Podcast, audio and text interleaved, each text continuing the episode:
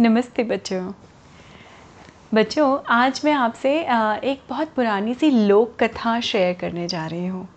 तो जब हम लोक कथा या फोक स्टोरीज़ की बात करते हैं आ, शायद आप में से कुछ बच्चों को पता हो लोक कथाएँ क्या होती हैं। फोकलोर्स भी जिनको कहा जाता है फोक फोकलोर्स। लोक कथाएँ ऐसी होती हैं बच्चों जो एक किसी पर्टिकुलर देश समाज मतलब सोसाइटी या एक कम्युनिटी की स्टोरीज़ होती हैं, जो सालों से, सदियों से लोग सुनते चले आ रहे हैं। अब इसमें मानने वाले मानते हैं, नहीं मानने वाले नहीं मानते पर कहानियों की दुनिया बच्चों ऐसी ही होती है। और कहानी की दुनियाओं में सबसे बड़ी खासियत होती है कि जो पॉपुलर स्टोरीज़ होती हैं ना, जो बहुत पॉपुलर स्टोरीज़ होती हैं, वो हम सब उसी चाव से बार बार सुनते हैं, उसी इंटरेस्ट के साथ। तो चलिए मैं फटाफट शुरू करती हूँ आज की कहानी, जो लो फोकलोर है और ये बात तब की है बच्चों जब देव और दानवों मतलब देवता हमारे और दानव मतलब डीमंस जब गॉड्स और डीमंस के बीच में फाइट हुई थी। तो एक ऐसा समय आया था जब राक्षस या देव, जो दानव थे, वो बहुत शक्तिशाली हो गए थे। और देवताओं की सारी शक्तियाँ छीन ली थी उन्होंने।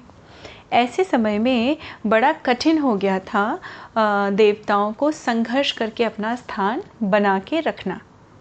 अब राक्षस जैसा राम नाम से ही हम सबको समझ में आ जाता है कि राक्षस या दानव उनकी प्रवृत्ति या उनकी आदतें हमेशा ख़राब या गंदी होती हैं। तो जब समुद्र मंथन हुआ था और समुद्र में से क्या क्या निकला था? विष भी निकला था और अमृत भी निकला था।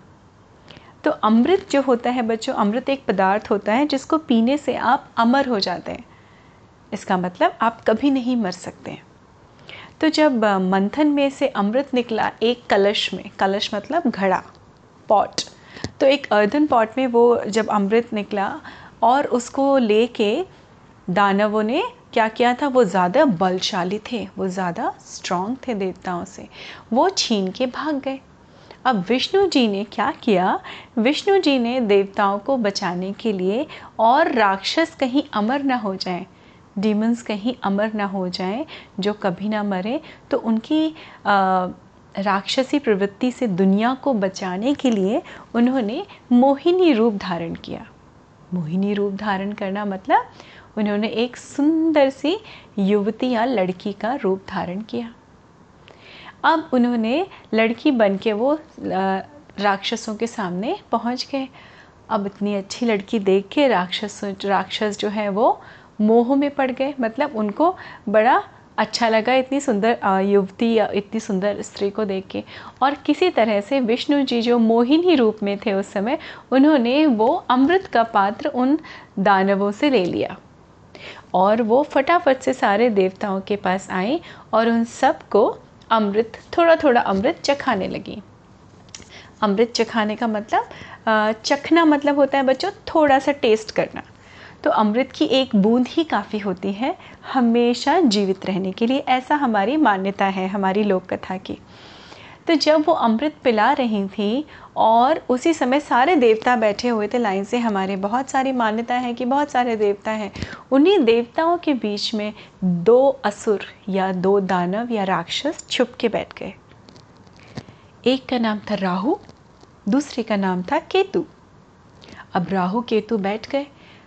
हमारी जो विष्णु रूप मोहिनी थी मोहिनी जी ने वो अमृत कलश में से अमृत देना सारे देवताओं को शुरू किया और उनको ये एहसास ही नहीं हुआ रियलाइज़ नहीं हुआ कि कब अमृत की एक एक बूंद दो दो बूंद जो है उन दानवों के मुँह में भी चली गई। और ये एहसास होते ही कि उनके मुँह में गई हैं, उन्होंने सोचा इससे पहले कि वो अमर हो जाए, विष्णु जी ने अपने सुदर्शन चक्र जो उनकी उंगली में हमेशा रहता है तर्जनी उंगली में राइट हैंड की, उन्होंने उससे उनके गर्दन काट दी ताकि क्या हो? ताकि वो राक्षस अमर ना हो पाए। तो जब उन्होंने काटी तो अमृत कहाँ था? उनके मुँह में था। जैसे ही उन्होंने वो सुदर्शन चक्र से उनकी गर्दन को काटा तो अमृत की जो बूंदें थी वो ज़मीन पे गिरी। अब जब ज़मीन पे वो बूंदें गिरी, थोड़े ही समय में वहाँ से एक पेड़ उगा। एक पौधा हुआ, अंकुर फूटा। अंकुर फूटने के बाद वहाँ से पौधा हुआ। और वो पौधा पता है बच्चों क्या था? वो पौधा था नीम का पहला पौधा।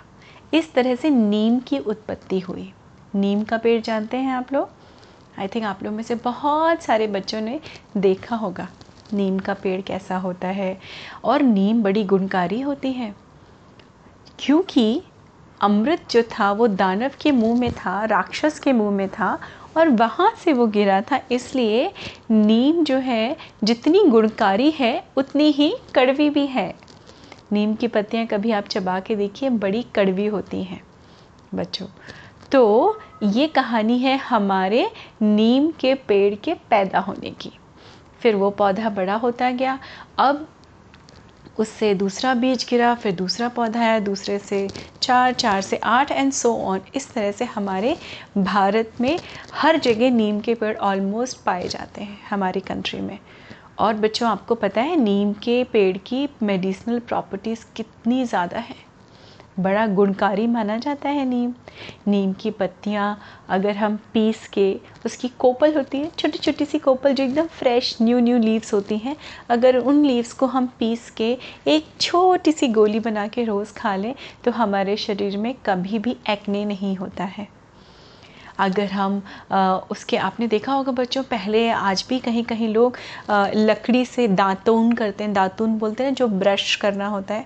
ब्रश तो हमारे मॉडर्न सोसाइटी की देन है कि ब्रश आ गए, हम ब्रश करते हैं।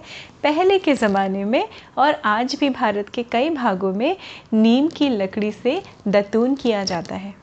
बच्चों आपको पता है पहले गाँव में आ, या जहाँ भी नीम के पेड़ हुआ करते थे लोग चढ़ के हमेशा नीम की ऐसी पतली पतली लकड़ियाँ तोड़ के रखते थे जिससे वो दांतों में क्या करते थे? ब्रश करते थे। जिसको दांतों में चबा चबा के चबा चबा के पूरा मुँह क्लीन हो जाता है।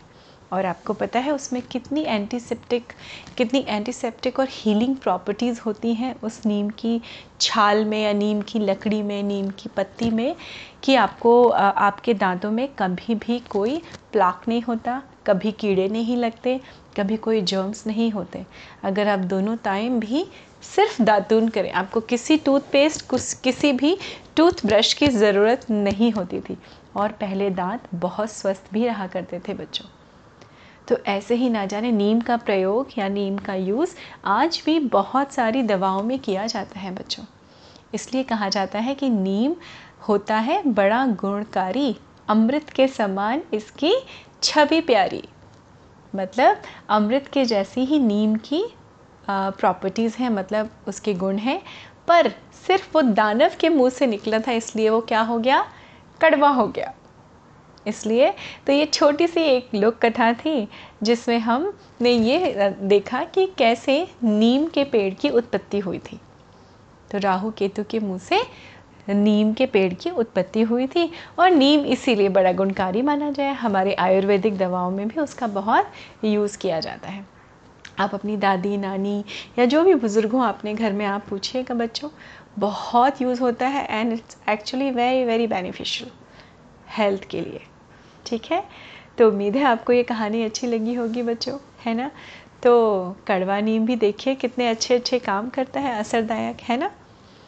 तो आप भी ऐसे ही अच्छे अच्छे काम करते रहिए, बिल्कुल स्वस्थ रहिए, मस्त रहिए, मेरी कहानियाँ सुनते रहिए। और हाँ मुझे स्पॉटिफाई पे Apple iPhone Apple iPods podcast पे या गूगल पॉडकास्ट पे फॉलो करना मत भूलिए। फिर मिलती हूँ आपसे अगली कहानी में। नमस्ते बच्चों।